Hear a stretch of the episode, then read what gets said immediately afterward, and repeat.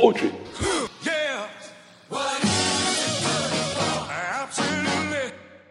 Everything.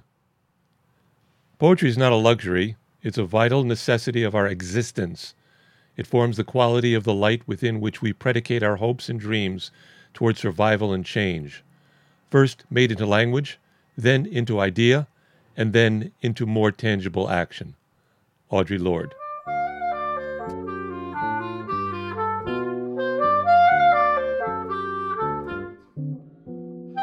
This is Poetry What Is It Good For?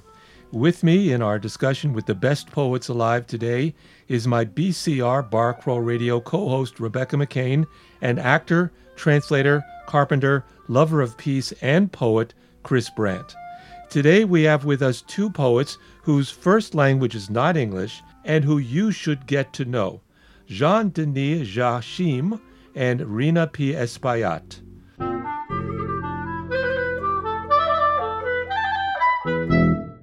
Welcome to Bar Crow Radio, both of you. Hello, how are you? Hello. Thank good you to for Nice to meet you, Alan. Nice to meet you. sir. And my co-host Rebecca McCain. Hello. Nice to meet you, Rebecca. Nice to meet you as well. Chris, how do you know Jean Dany? I've known Jean Dany since the year 2000 when we were both in a workshop with Martin Espada. Oh, we know of Uh, Martine, Yeah, we know Martin. We've had Martin on this show. right? Um, and J- Jean Dany was, first of all, he was a very intriguing poet and very good. Uh, enjoyed his work a lot. And we became friends. Um, and we've maintained the contact since then. Uh, Jean Dany also been the poet populist of Cambridge, Massachusetts, which is kind of like the poet laureate without the laurels. Um, he ran a series for the Cambridge um, for for for the, as the poet populist of Cambridge. He also runs a series called City Nights, and he's invited me to read on that series a couple of times. It- It's always he always puts together very interesting combinations of poets, um, and Jean Dany is is he's from Haiti, and it, poor as they say, you know, poor Haiti, so many disasters at once, and Jean Dany keeps a lovely attitude toward life. His favorite thing to say is "La vie est belle," life is good, Wow. and I've just always loved him for that. Rina Espaillat, thank you for joining us. And uh, uh, Jean Dany, uh, also thank you for, I'm not even going to try your last name because uh, Chris has been tutoring me about uh, Jean Dany Joachim. Joachim. Okay, Joachim. It's very beautiful. Both your names are beautiful. How do you know each other? We met at Bunker Hill Community College. Yes. The first time, the first time we met at Bunker Hill, uh, Rina was a guest lecturer. So they have events all the time. It's the liveliest place you've ever seen. There's always something brewing. That must be about three years now, wouldn't you say? I think it was more than that. We were invited by Pelonomi Komowetsile. Oh, that's right. That was Yeah. long before that. I forgot that. Many more. And Many then more. Yes. I have a common friend. He used to be a dean at the college and he retired or he moved on to other things. And then one day for my birthday, he sent me a copy of your translation of Robert Frost as a gift. And that day, when Rina spoke about language, about humanity, God, I said, why did I meet her so late? Mm-hmm. and since then, I follow her everywhere. Until Well, that's until I kind of was part of her own translation group in her, at her own house, her own living room. You know, a bunch of us gathering that's there right. once a month on Saturdays. yes. that's kind of the same thought that we had after we had read Rina's poems. Why did we not meet her so late in life? Once you pass a certain age, you're very glad to meet interesting people who share what you love. Right. So That's I'm nice. very glad. Chris introduced me to the two of you and the work that you've done, and I've been kvelling over it. I don't. You have you have a you had a, a Jewish husband, so you know kvelling. Oh, I know all about kvelling. Yeah, yeah. we were just talking to Jean Dany about his poem uh, "Immigrant" and how he uh, translated the um, and I'm not even going to tr- try the um, the um, Haitian Creole, but I am from the ocean is the translation. But when I translated on Google, it was I am a child from the ocean, and Jean of Denis- the ocean, I think. of the ocean. I am a child of the ocean, and uh, Jean Dany was trying to explain. You know, it's like how you move from one language to the other. Uh, Rina, you do that also. Well, I'll tell you, the, the person I have to thank for that is mostly my father. My father and mother both were very conscious of the value of their own background. And I was born there too, so it's my background as well. But uh, of course, when you're in school, in a, in a schoolroom full of uh, North American kids who are speaking English mostly and everything else as well, you want to speak whatever they're doing. So my father had to stop me, and he was very stern and strict about it. The only thing in his life he, he was ever stern and strict about. He said, No, I don't want you to forget our language. Outside the door, it's all going to be English, but inside the door, it all has to be Spanish. Because uh, because we don't want you to lose it. We want you to be bilingual. So I I did a little uh, foot stamping and yelling, and I said, "No, I want to tell you the story the way my teacher told it." He said, No, anything that can be said in any language can be said even better in Spanish. I think that's a little prejudicial, but you Oh. I like it. That's great. So, course, so I I, I, I would- had to give in, and I have been very grateful ever since. Right. I think I could think of some Yiddish speakers who might disagree with you, but uh, But Yiddish speak, I love yeah, Yiddish. I yeah. love Yiddish. I can think in Yiddish to a degree. oh, really? Yes, because I was in school with a lot of people who had just gotten out of Poland and Germany and Italy and all the places that were threatened. So I was surrounded by people who were who were running from something at home that wanted to kill them. And I said to my father, "Who are these people who wear the little hats?" They wear little hats over their heads. And he said, Those are Jewish people, and they have been running for 2,000 years. We've only been running for about 30 so he, he straightened me out on that and i felt very um, involved i felt i felt like um, a kind of honorary jew which i have ever since then The whole purpose of this show, the main purpose, is to talk to you, to you artists, but also to hear you read. Can we hear something from both of you? Maybe something that kind of uh, resonates with this idea of translating. Uh, something that even if you want to read something in Creole or in Spanish, uh, oh, well, in that's- get, or in John both Denis- languages. Get John Denis, John, Denis- John Denis to read you some Creole first. yeah, maybe you Let could read me something. let yeah, since we started talking about immigrant, I will uh, I'll read you this poem. For many years after I have used this poem as uh, as an introduction. You know, instead of saying, for example, you say, Jean Dany, what is your bio? Who are you? Because what comes with being an immigrant in this country, when you start moving places, there's always these extra questions. Where are you from? You know, uh, it's not that, yes, I live in Cambridge. Oh, I'm from Cambridge. I'm from Bunker Hill. But they said, yes, but where are you from? There is this extra layers under it. And I think by writing this poem, I wanted to stop it. So I always read it. Always make sure that I, I put it there wherever I read, even in foreign countries. I, I read immigrant. And it goes like that. I am from the ocean. I am from sugar cane. I am from writing poetry. I am from happiness. I am words with no curves. I am the mainland with no boundaries. I am hope tinted with shadow. I am heavy rain. I am here. I am now. I am staying. Immigrant. Mwen se pitit lanme. Mwen se pitit chankan. Mwen soti nan, mwen se pitit poezi. Mwen soti nan trip la jwa. Mwen se parol san chapo. Mwen se gran la koum pa gen lizye.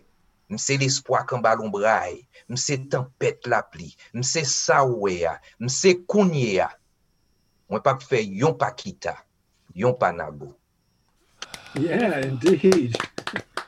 What a beautiful language. It It is. is Gorgeous, it gorgeous is language. Gorgeous.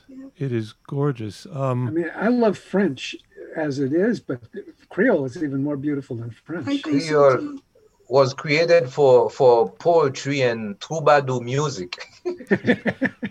That's all. Jean Dany, when you when you read uh, those two, can, can I ask which did you enjoy uh, performing for us or or voicing? Not too long ago, I was on the panel at a panel with Rina talking about translation. I I cannot tell you today what was the original language for this poem. I don't know. Hmm. Even if I wanted to answer it to myself, I, I can't remember. But for me, there is one language on, on that sheet in front of my hand here that has the two poem in the two, you know, Haitian language and the English language. But for me, there is one language, there is poetry. I because for me, I wanted to do something to express a voice, to speak of a reality. And the words on the page with the two languages just do that for me and it, it is the same it is the same. Each one with its particular music. You know there certainly there are things in the haitian creole language that i will you know the music i feel differently than the way i'll feel the music. I am from writing poetry and then in creole c'est moi c'est petite poésie. You see for me now in my head living in two you know with my two existences it, it, it's the same but only the music is different it, it reminds me very much of the, the, the, an essay by the wonderful translator Margaret Sayers Peden, uh, who says that you, it's not so much you're translating, you are breaking it down into pieces and then reassembling it in the other language. Yes. Yeah. Yes, that's right. Because you don't you don't translate you don't translate words or phrases. You translate experiences, ideas, thoughts, events. It's the it's the it's the what that you're translating, but the how is what makes the poem. So you have to have in your head very clearly what it is you mean to leave with the reader. But then I also forget what which language I began with. Really? The poems come in whatever they please and and they tell me they're the ones that tell me what what is going on in it. I don't know sometimes at the beginning of the poem what it is i'm thinking. And then something will happen something will come along in it in whatever language. And then i'll say ah now that's what i'm thinking. That's what i'm feeling. Can, but i have to i have to write on the page what what language it came in first. Otherwise i don't remember. Can you read something rina? Maybe that could uh yes, with I this part be. of the conversation? Yeah, well, here's um, here's one that's been in um, Poetry Out Loud book that that that uh, Dana Gioia put together. This is bilingual bilingue. My father liked them separate, one there, one here, allá y aquí, as if aware that words might cut in two his daughter's heart, el corazón, and lock the alien part to what he was his memory, his name, su nombre, with a key he could not claim. English outside this door, Spanish inside, he said, y basta. But who can divide the world, the word, mundo y palabra, from any child? I knew how to be dumb and stubborn, testaruda. Late in bed, I hoarded secret syllables I read until my tongue, mi lengua, learned to run where his stumbled and still the heart was one. I like to think he knew that, even when, proud, orgulloso of his daughter's pen, he stood outside mis versos, half in fear of words he loved but wanted not to hear. So that's that's that poem is full of the ambivalence of the immigrant who feels that it's a kind of betrayal to speak something other than the native language, and yet it isn't. It's what I think in all the time. I'm really a gringo, a Jewish gringo at that sort of it. yeah. The other thing we wanted to talk about, and you've already been kind of introduced that, is the idea of uh, immigration as a theme in your in your poetry. Maybe we could talk about that a bit.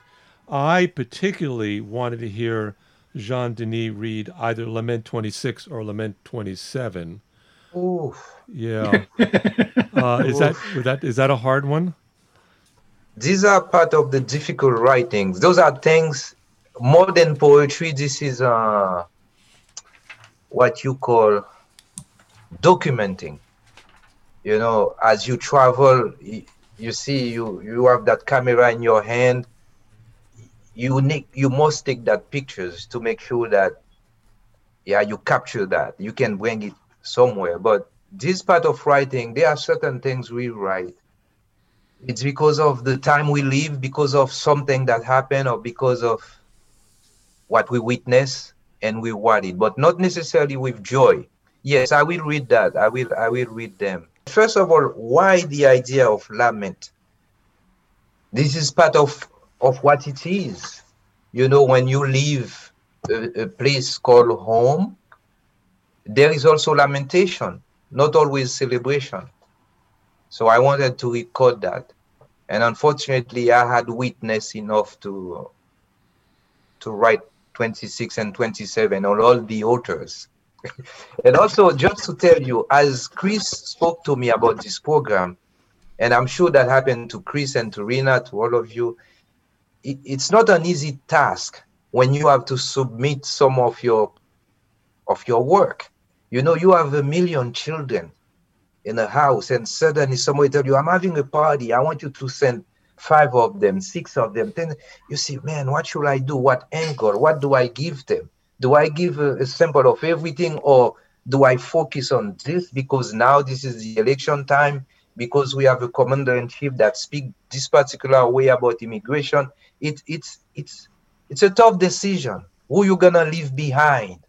You know which one of them. So but nevertheless, I did put Lament 26 and 27. Let me read you 26, Lament 26. Thank you. What I did when I wrote this poem, when I read it for the first time, it was at, at an event at Harvard. I made sure I printed enough copies. I said, Forgive me, all of you here in, in the assembly. I'm going to, to put immigrants' words in your mouth forgive me for doing that, but I wanted you to be part of this poem with me. And I, I, I, I printed plenty of copies that I gave to everyone. By the time I started to read, I asked them to read with me. So that's what I did. I asked anyone to feel, not only to listen to me in this word, but to feel the experience in speaking the words. That's what I did that evening. So, Lament 26. You never ask me why I came, but you simply call me immigrant. It never crosses your mind that the choice was never mine. You will never know the sacrifices. All that we own was sold to secure me the crossing ticket. I was the household's only hope. Yes, you sure don't know that so numerous were my dreams. I saw a vibrant land and us living well. I saw joy, respect, and equity. I saw peace. Father had already vanished as so many neighbors. There was a full hunt for young folks the regime tagged as enemies. You will never know the burden when all bets are on you as you are sent forward alone in the vast open world. You never asked me why I came. You simply call me immigrant. Mother and sister cried when I left. I held my tears to end theirs. Here too, you don't know, many times I held my tears when grandma passed, I couldn't go. My papers were still being processed. Sorry, sorry, you don't know how dreadful staring con- constantly at abundance when knowing that your people struggle simply to get by. Sorry, sorry, you were never told that long before I came, your conquerors occupied us and left chaos behind. You never ask why I came. You call me immigrant. because of my language, because I still speak of home, because I wander the streets, because of my early morning prayers, because I am at your school, because I am at your work, because I dare to be. It never crosses your mind that the choice was never mine. Thank you. That's a very powerful poem. Yes. Golly. Can Oh. you tell us your story, both of you? Well, I Uh, can tell you mine. My, I was, uh, my, I'm the daughter of uh, uh, political immigrants. My parents uh, were, they were in the diplomatic corps of the Dominican Republic. My father's uncle was ambassador. And at the time when the Haitians were mur- murdered on the border between the two countries, my great uncle wrote to the to the pres to the president at the time, the dictator Trujillo. He was he was a swine, and he said, "I can no longer work for a government that murders innocent people." So, of course, my father, when he read the letter before it was sent, he said, You realize, of course, what this will do, what's going to happen after this. And my great uncle said, Sometimes you have to do what you have to do. Let me cut in a brief footnote. Rina is referring to what is now called the Parsley Massacre. Haiti and the Dominican Republic are one island, and at one time movement across the border was quite fluid and peaceful. But in October 1937, Dominican dictator Rafael Trujillo executed Haitians and Dominicans of Haitian descent along the border in vicious machete attacks. Upwards to 30,000 people were killed. And my father never saw his mother again. My great uncle never saw many of his old people again. In, in other words, it was it was a clean break for them. Mhm. My mother took me back. She went back because she, she knew she would never see her family again if she didn't go. She had just she lost a child the minute that the exile happened. She just she lost it immediately. Would have been my only brother. And uh, she left me in my father's house because she felt that the Espaillats would be relatively safe. Mm. And within weeks, she went back with her sewing machine, which is what she had that she was going to earn a living with in the United States. So I spent close almost to two years uh, with in my grandmother's house, and uh, when they had enough money to, to have a place to stay, and jobs and so forth, they sent for me, and I came. And I was seven years old at that time. That was 1939, two years after the Haitian massacre. People don't, Americans don't understand dictatorships. They don't know how they work. They think that you keep you keep your uh, your uh, uh, free will. You keep your libre albedrío. You keep it all, but you don't. You don't keep anything except your fear. You want other people not to die because of something you've done or said. So I'm I'm going to read a poem that uh, that has to do with my father again, and this is one uh, in which he uh, he was uh, he was dying. It's called Learning Bones. I'm learning bones to please my father's ghost. Cranium, maxilla, he knew them all and loved to reel them off, each Latin name sonorous and ornate as from a tongue speaking the 19th century. He'd boast his only vanity, total recall, mandibula, clavicula, and not one out of place, named wrongly or forgot, although learned long ago when he was young. Useless for me to argue that breastbone is really just as good and quite the same as sternum. On that point, he became stone. Gospeled by my own ta- time, I worshipped use. What use was it, I jibed, to learn by heart in a dead language, static part by part? Better to know the functions of the glands, for instance, which I knew he did not know. His the mind's evasions or the work of dreams. He didn't like my century. Obtuse almost to change, he couldn't trust what seems. He wanted things to be and to be there, forever in their place, like arms and hands.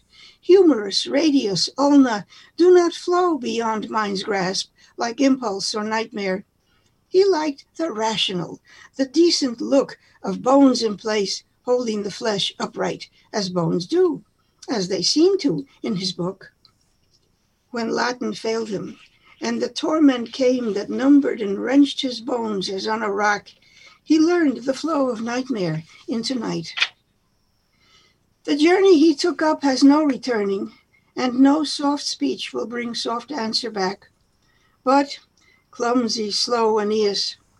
I am learning ilium, ischium, femur, a long prayer always descending earthward, rung by rung, fibula, metatarsus, to the ground, in whose disorder lies that careful man. Pious at last, I pray his sleep is sound. We make amends in any way we can. And and that's really about about the divisions that take place between generations when they live in two different places and grow up in two different languages and and with very different uh, outlooks toward the world because i feel like everybody i feel like like uh, a citizen of the world. But my father was dominican. And i am too in my own way. I translate dominican poetry. I do everything i can for my native country but but i'm from here. So um, this is about uh, this is about being multiple.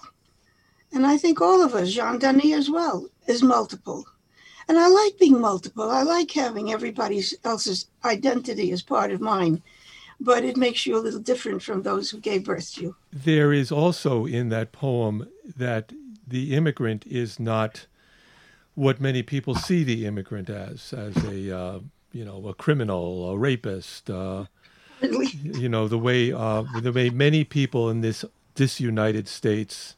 I mean, our Um, magnificent ex-president. Wow. Yeah, yeah. Soon to be ex president. I mean, and when Jean when Jean Dany said you had your audience speak the words of the Yes. immigrant, Yeah. you were yeah. you were personalizing it for Yeah. each individual, and I, I I love that idea. Um, and all of these poems of of the personalized. There's there's a poem, and I don't remember the name, but I know I, I just read it. Um, Arena in in which um, it's about a bigot.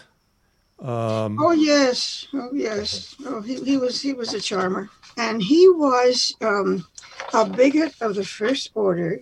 He bought a Polish a Polish uh, a palace, a palace of some Polish nobleman, and he took on the name of the nobleman, and he uh, he hated me because my name is Moskowitz. On the curious, intimate, and reactive nature of human identity. That was this one. A man who hates me takes me for a Jew, or he pretends to, since it gives him leave to satisfy a private grudge and pair it with scorn he is committed to. The yellow star he wants me forced to wear, I would accept with pride. He hopes to grieve me, spitting out my husband's Jewish name. I was not born to what he thinks that shame, but claim the right to share it as my due. The hate that aimed it makes me wish it true. And, and I, I, won't, I won't make believe I'm glad he's dead. Uh, But- I, I, I, I but- wanted you to read that for my for my wife who is uh, who converted to Judaism. For me, I, I've heard you kind of you know respond with that kind of sentiment that um, you know that, that you celebrate your Judaism, although you're you know you're not originally Jewish. Absolutely. Yeah, yeah. If if only because of those people who hate Jews. Yes, that's right. Yes. Well, I, I, I did not convert, just as Alfred would not have converted to Christianity, nor would I have expected it, Right. because I, I thought he was just fine the way he was, and he thought I was just fine the way I am. Nice. Very So- nice. I wish I was more grown up at the time, but not, now I am, and I would, I would, I would not have insisted on that. But my family was so uh, insistent on it. You, You know, you do have to please the parents because you have to be part of that family. the too. parents and the uncles and I, the rabbis that are in my family. I mean, it became kind of this. Well, my in-laws used to brag about me. They would say, "See this one, this one, the shiksa. She knows more words than my my niece does." Uh, Jean Jean Dany, uh, Rebecca asked a question. What is your story? What my story, because of art and particularly poetry, it is somewhat a story of privilege. You know, as an immigrant, when I came here very early, I by chance landed in Cambridge, and I found, I discovered a community of artists.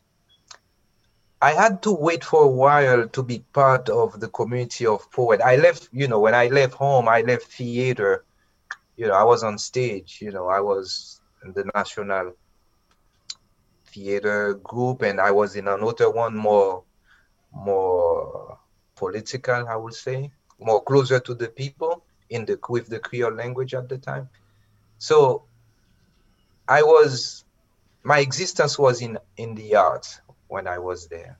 That was the way to to be part of uh, of the movement that was going there at the time. So I came here and by accident I had to stay. But because I quickly discovered the community of artists and I find ways in somewhat to continue what I was doing that made my transition, my immigrant experience a bit lighter. Mm. Nevertheless, I stayed close always. I still stay close to the community of immigrants to learn their own experiences and to witness and to take pictures. I, I gave that imagery earlier, you know, to write it down, you know, and working with students gave me access to so many stories and keeping my eyes open on the street also.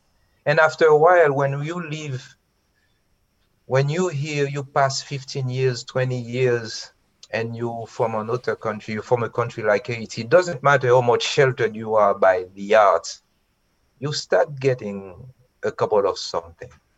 But lucky, the art has always protected me. Look at me. I'm now, you know, I met Chris at a workshop many years ago, and we kept that relationship that became a brotherhood of, you know, he's my brother. I, I don't even know. If we were back home, I have to say, this is Chris. I have to say, this is, you know, back home, everybody is a cousin Yeah. when you're with that person forever. yeah. You know, that's what it is. So, you know, that Yeah. that's that's the relationship. And then look at me with Rina. Since I met her, I never that's it. I won't leave side of her ever anymore. And that goes that makes my immigrant experience lighter in the midst of everything. Uh, but nevertheless, I keep my eyes open. I witness, and now that I am a father, I'm raising, you know, children in this country, and that makes it more complicated. But I am grateful for the arts, But especially poetry. but there's where you came from always clings to you.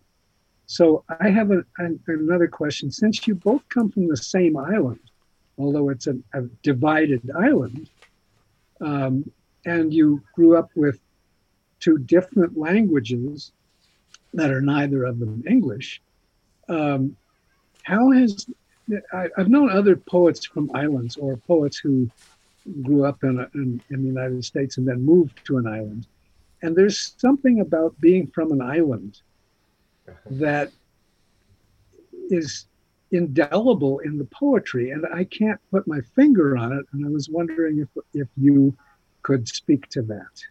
Well, what my husband used to say is that all Dominicans are cousins. And he, and he was right. He was right. We're all related. And even if we're not, we invent shared ancestors, you know.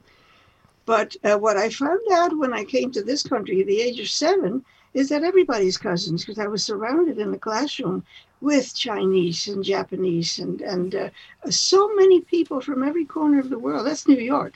New York will do that. New York will make you everybody. Everybody, really. It doesn't permit divisions. And as for Jean Dany, he's mon frère. mon cher frère.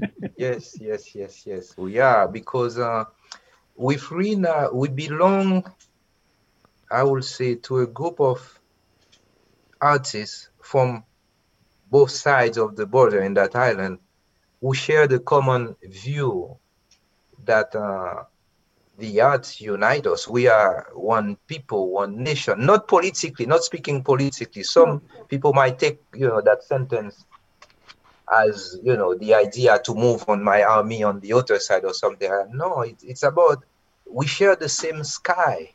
We share that same ocean that surround us.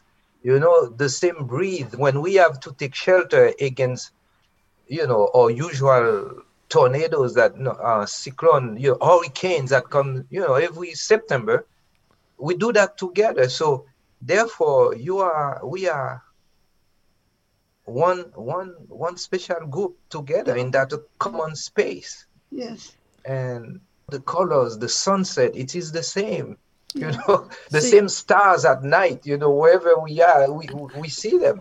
So we have to celebrate that. So we belong to that group who take time to celebrate Yes. these wonders You, you know his magic word, don't you? Life is good. Life is good. La vie est belle. Yes. right now, with that thought in mind, what poem? We need another poem from both of you. What poem just pops up in your head that relates to what we're talking about right now? Just whatever well, I comes in. have something here called "You Call Me by Old Names," All right, and and and, and this is this and this is about being on the on the campus of Hunter College. And I had told my one of my my college friends uh, my whole name, which is nine names long. And she used to she learned it she learned it by heart, and she used to call me across the campus because it's so ridiculous. So could you say it for us? Yes. It's Rina Polonia Altagracia Margarita Espaillat Brache Batista Pinta de Moskowitz. Wow. That's impressive. That's fabulous. I love it. I love it. That sounds like So a you- poem right there. You call me by old names. You You call me by old names. How strange to think of family and blood walking through flakes up to the knees in cold and democratic mud. It was a big snowflake that day, big snowstorm. And suddenly I think of people dead many centuries ago, my ancestors who never knew the dubious miracle of snow. Don't say my names. You seem to mock their charming, foolish old world touch. Call me immigrant, or social security card such and such, or future citizen who boasts two eyes, two ears, a nose, a mouth. But no names from another life, a long time back, a long way south.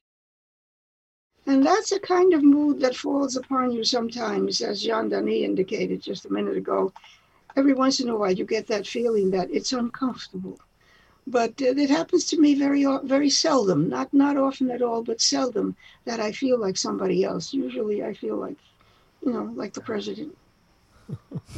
Yeah, you know, Rina, as you read this poem, it's amazing. I too, uh, I have a poem just like that, and I think Chris had to write one too as an exercise many years ago. We were at the William Joiner Center workshop, probably the last one we did together. We used, we used to meet with Martin Espada there every summer, and we had to write a poem that is based on. Uh, by Nicolas Guillen's poem that's called El Apellido.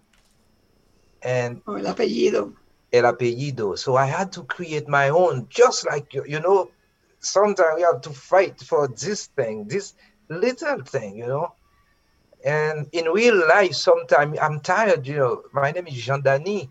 It's so common back home, everybody knows you can be Jean Paul, Jean Simon, Jean Edouard, Jean Dany, but people just want to slash you in half, call me Jean. And God, I want to keep my name at least. and in difficult days, you know, when you're tired of it, the other day I went to visit someone in the hospital and I was just tired of it. I said, he said, What's your name? I said, Jean Daniel. Put Jean. I said, Please just put sir. If you can't say my name, just call me sir and I'll take that. And, you know, this is when you lose it. Wow. So don't complain. At least you've never been called Rene Esposito. I have Renee I know. Esposito. Rene Esposito. So Jean Dany, do you have a poem for us? Yes, I, I, you know, I have to, I have to choose between. One of them is more personal, although it speaks of home. It's just a memory of the rain. Being from that island, I love rain. I love that Oh. one. I wanted you to read that one. People there, you know, when it rains, I'm sure Rina, if she lived there enough in that island, she could have have remembrance of that. When it rains, people run away as if this is the end of the world. and as a child, I just love it. I'll walk slow coming from school. I'll just walk quietly to get wet. I love it. So I'll read Rain Memory for you, but if I had my choice, another choice, I would have read On the Other Side of Happiness, The l'autre côté du bonheur. Hey, But we could let- do let- both. We could do Why both. not? Yeah, we We got plenty of tape. Okay, let, let, let's go for rain memory. Oh, I, I just love rain. And this is, you can't say about your favorite child. This is one of my favorite. I, I love it because this is exactly what I love the rain. rain memory. The afternoon rain, when everything suddenly stops and all rush for cover.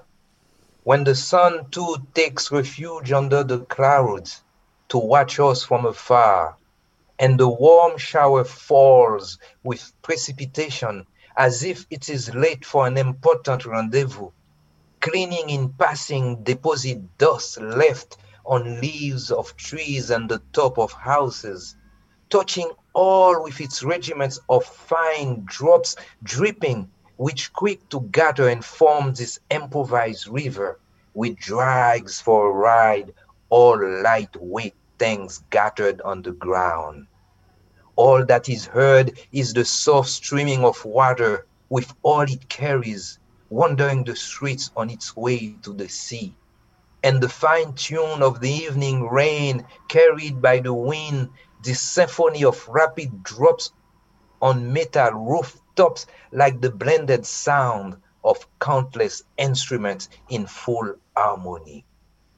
I rain memory when a young boy in the comfort of the house quietly savoring this feast of water which will forever give bliss to his mind. It's a beauty. I love the rain. I, One I- of the one of the things that I noticed about both of your poems is that you often take extremely simple things. Um, there's there's one uh, of Jean Dany, public reading, oh, which is so simple. It's it's it's like it's not even a poem. It's so simple. And then at the end, I was just overwhelmed with emotion, and I don't even know why. yes, yes, yes. Yeah, That kind of poem. yeah. That's that's a difficult one too, but yeah, public hmm. reading. You you yeah, there's a story. There's a yes, you you want to do that. You know, you want to do that. A poet, first of all, so many shocks in that poem, especially where we came from. In the beginning, the poet used to be big, monumental people, mostly men.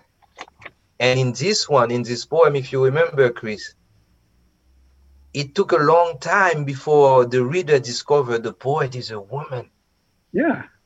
And then at the end, the poem, this poet woman had something to tell them. You know? Yeah, yeah, yeah, yeah. Where Yeah. where is okay? Public Yeah. reading. yeah. Yes, yes, yes. Let me find her. She's here. There's, you know, you have to work very hard to live. When you get to that immigrant thing, you have to challenge yourself for it not to, to follow you everywhere. And one thing I have to say, when I was home, I couldn't write anything that didn't have to do with the struggle of my people, of my place, of that land. It is here, when we in the community of author poets, author writer, that I I had to relearn. I had to learn to write just for the sake of writing, to write love just for love, you know, to write about uh, flower, about something. You're joyful just for the joy of it, you know, to make that separation. So here's public reading. The poet entered the hall. The crowd rose to its feet and applauded. Like a champion going to the ring, she walked straight to the podium as the applause grew louder. The poet took a bow, the clapping died slowly. She opened her book while looking at the gaze of the crowd. The, op- the poet then closed her eyes and began to read.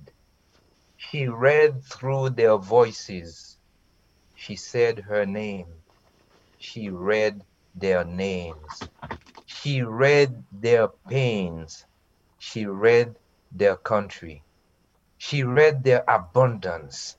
She read their war. She read their nakedness. Then she told their story. She wanted to tell her own, her husband who left, her daughter's name, the country she left behind, life in the north, the man she loves so much until he stopped loving her.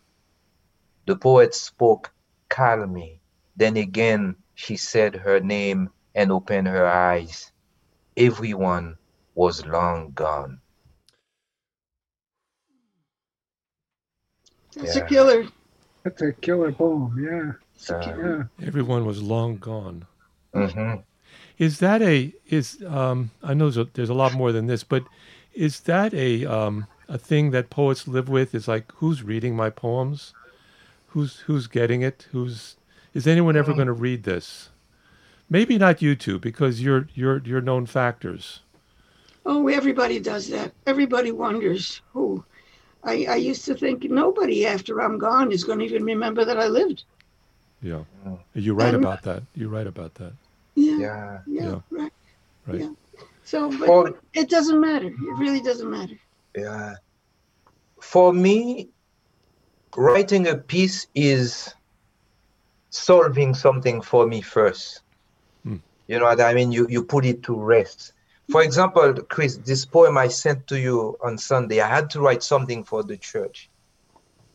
How you're a poet, how do you write something for a community of American right now, today, and to be truthful to yourself and to the nation, to anyone, to a church community. Well, truth takes a long time. Yeah, I, I- I'd rather be silent for a while, but I had to write something for my community. I had to. How do you do this? And with that, I'm going to touch so many points. First, Rina, guess what happened? Everything started coming into my brain in French. Mm-hmm. it was the French language that came first. Although I know I'm here, I'm going to church on Sunday to read it for the community on Sunday, but it was in French. You you just surrender. You take care of, you know, you surrender to the language. But I had to find a way to speak me, to put this issue for me, because yes, the election is over, but nevertheless, it's a fine split. And I'm speaking here without any affiliation on anything. I am the observer, I'm the witness. I have to speak what I see. So it's a fine split with, you know, with visions. You know, this is my country of, this is where I exist. Yes. It's been 30 years that I no longer, you know, yeah. be in Haiti. I, I have to make sense with that one.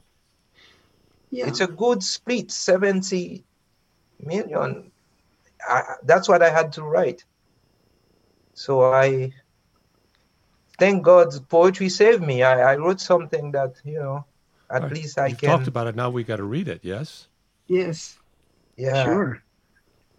Okay. I, I called the poem Offering because it's poetry. I had to offer something, you know, what to do with, with what just happened. Yeah, I call it offering. And I borrowed from another poem that I had written long ago, you know, the same format in order to write this one.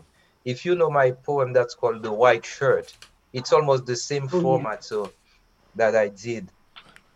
Yes. Offering. I am the poem without words. I will not be read or said aloud. I must now stand aside as I leave the page as an offering. Come and come all to write the collective voice. Write the redemption poem with your slogans from the last protest and whispers of endless nights of prayers. Write down the path to follow. Write your hopeful days.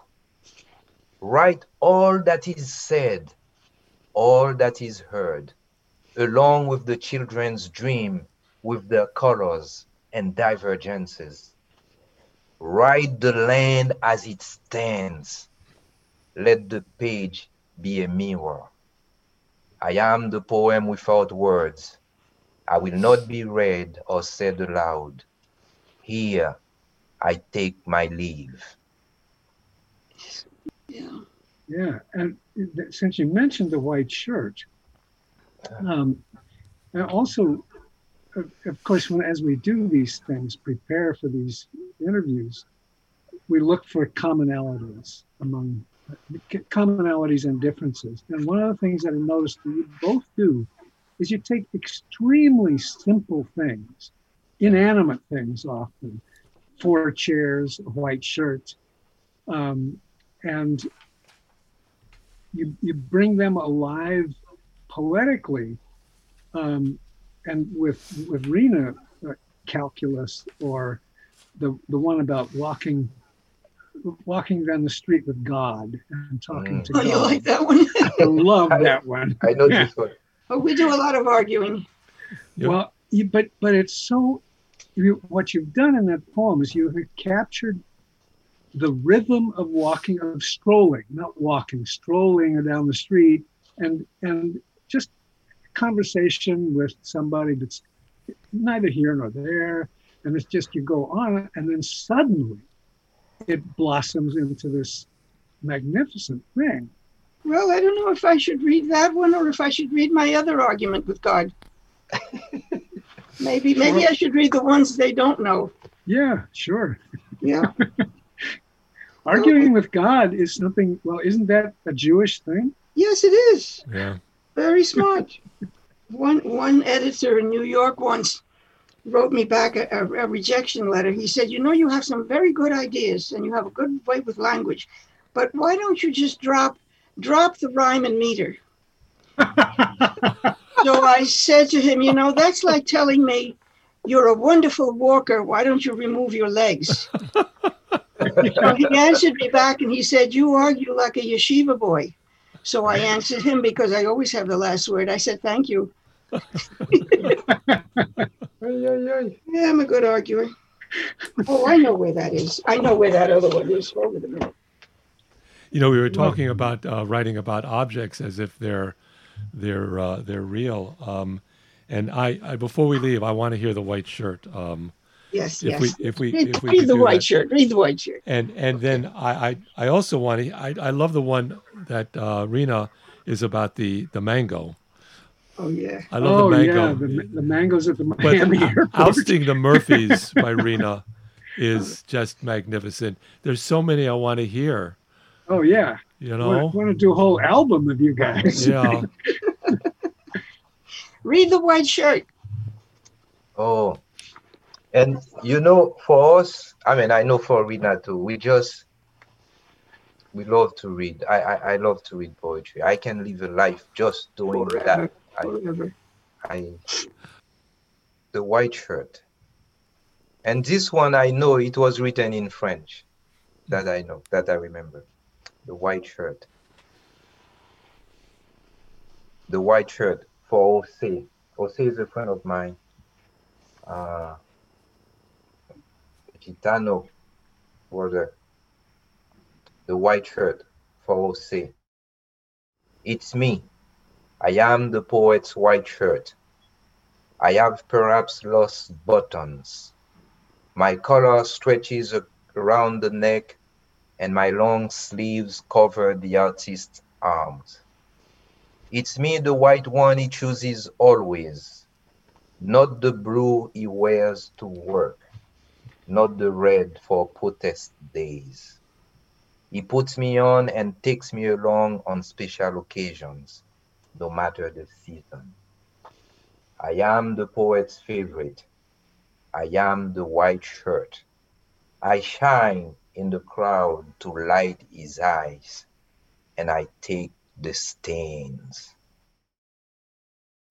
White shirt. That's wonderful. That's one of the very first ones I ever heard you read.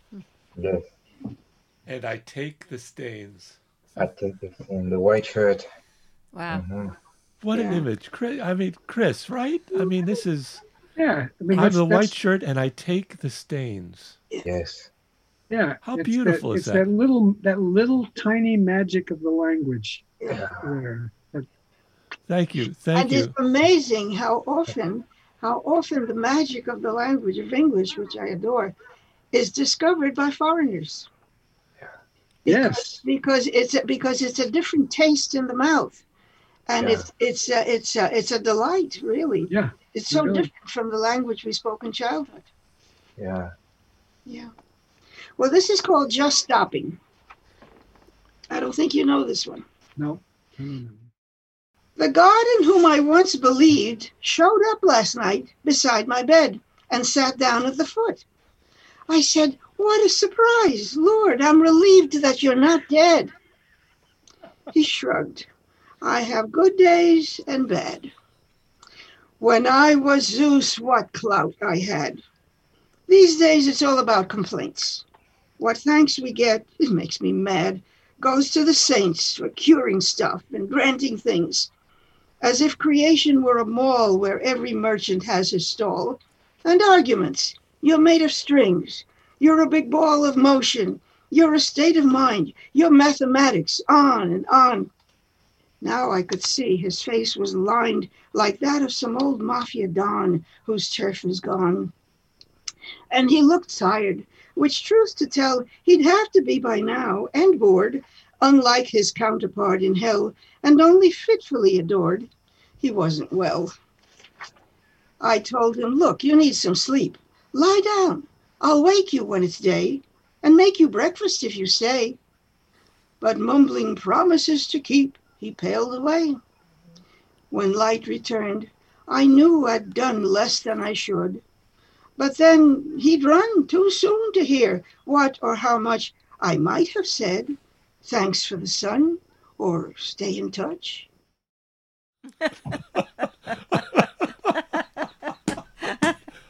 That's good.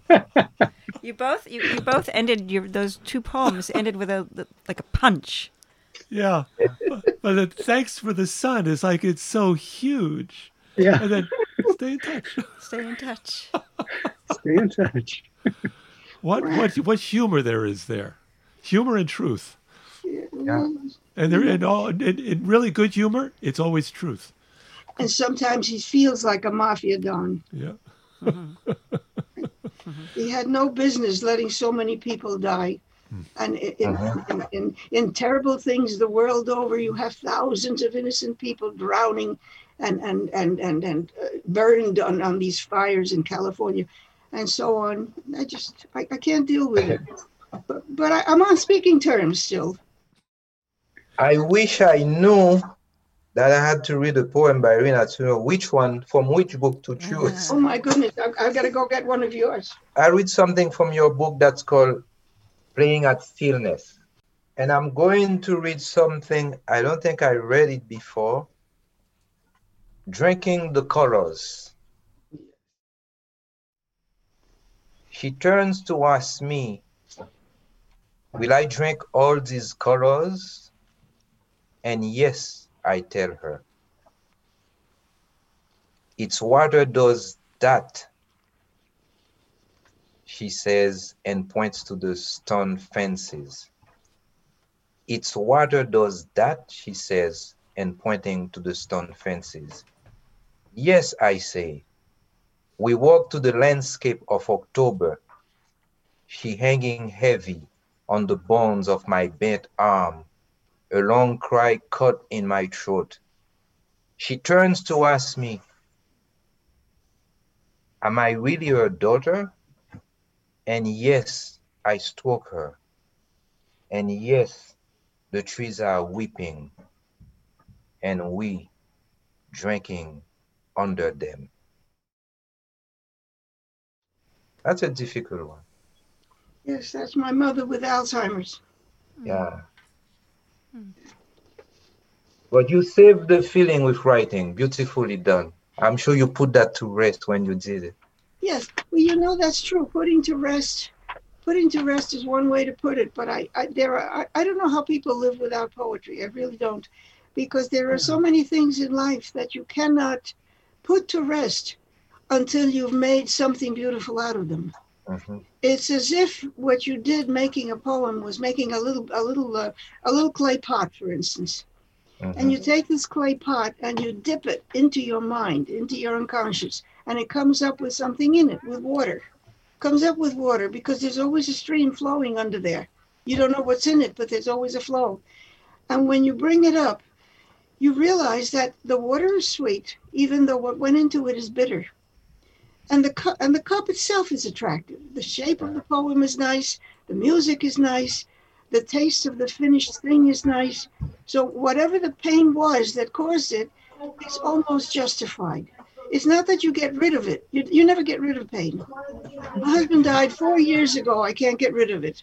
But I've written poems about it that make it that make it bearable.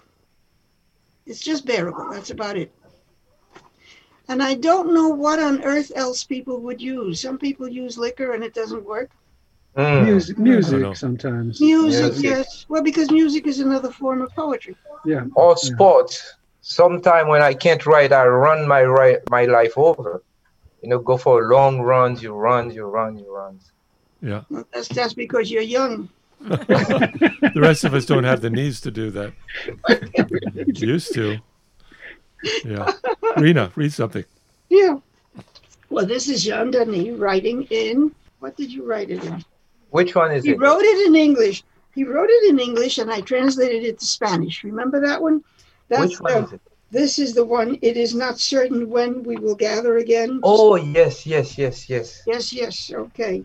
That's a COVID. Yes, yes, that's a COVID one. And he wrote here, would you be kind enough to translate it for me in Spanish while I work on the French version? version. Merci beaucoup and be well. it is I'm not, lucky.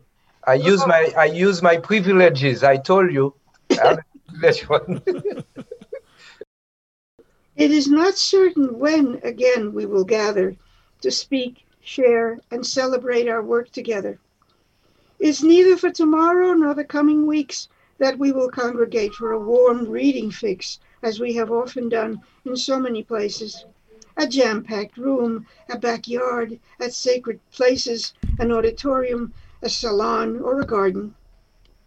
We'd never have thought that could be from us taken. Male pagan klankson. Life does not, as it pleases. We are, of course, confronted to face the challenges. This era is defined by social distancing, but just as nature does, we can still make life sing, and I love that line. Even at times like this, poetry still matters. Let's gift the season with some well deserved chapters. ¿Cuándo volveremos a lograr juntarnos, compartir y celebrar? Ni mañana ni en las próximas semanas daremos rienda libre a nuestras ganas de ofrecer lecturas públicas como antes, en todas partes, cuartos rebosantes, en auditorios, en jardines, patios, reyos salones y sagrados sitios. No esperábamos perder este placer. La vida dicta lo que se va a hacer. Hay que enfrentar el peligro, por supuesto. Aislarse cada uno es parte de esto. Pero vale, como siempre, la poesía. Demes los versos al amargo día. Let us give poems to bitter days. And with that, I think we should end this edition of Yeah. Poetry What Is It Good For? I think Because- it's so damn clear what it's good for. Yeah, we just got an answer to that. We got we Yes, got we did. two We got very answer. excellent answers tonight. We got Yep. a Yeah. whole hour of answers. and a whole hour of answers. Thank you, the four of you. Thank you. Very The much. three of you. Thank you. We've opened a door to us, and not everybody does that, but it's wonderful to see that it's happening. It is our it is our honor and pleasure and respect Oh, and it it love is so. Joy. I, joy. I'm so glad we started doing this series, and you. this is the, what the seventh or eighth one we've done now, and we have met such wonderful poets. Each time, it's a huge surprise, whether we know them or not. We know. I mean, I I know Jean Dany for 20 years, and I've just learned many new things tonight. Well, thank you so much for joining us in this series, and you know, if when, when we get our big uh, Guggenheim grant, we'll do we'll do uh, another. let's do another let's do it before that. okay. Ah, let's not Yeah, wait that, would long. be yeah. fun. That would be fun. Right. Thank you. Thank you so much. Thank you very much. Thank you. Thank you both. Thank you. You. And so we want to thank our poets, Jean Dany Joachim and Rina Espaillat, for joining us for this edition of Poetry What Is It Good For? And Chris, um, you're working on our next poet, aren't you? Um, who who do we have coming up? Well, I'm hoping that we have Eugene Redmond, who is uh, uh, was part of the black arts scene in the 1950s. Terrific.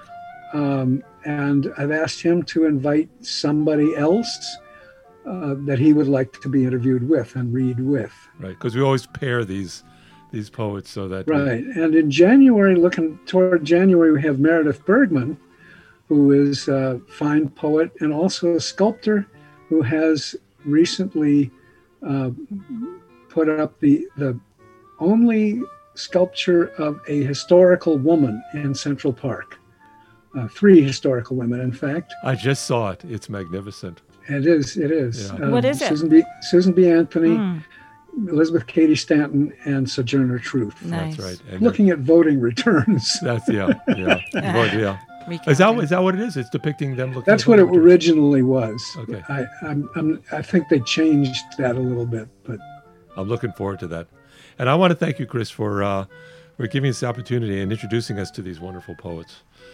Well, it's great for me too because I know, like, I didn't know Rina before I invited Jean Dany and said, "You want to invite somebody?" He said, "Yes, I know exactly who." And That's so now we know a, an, another poet, another wonderful poet whom we had no idea of before. yeah, Well, you can contact me, Rebecca McCain, and my co host, Alan Winson, and the producer of Poetry, What Is It Good For?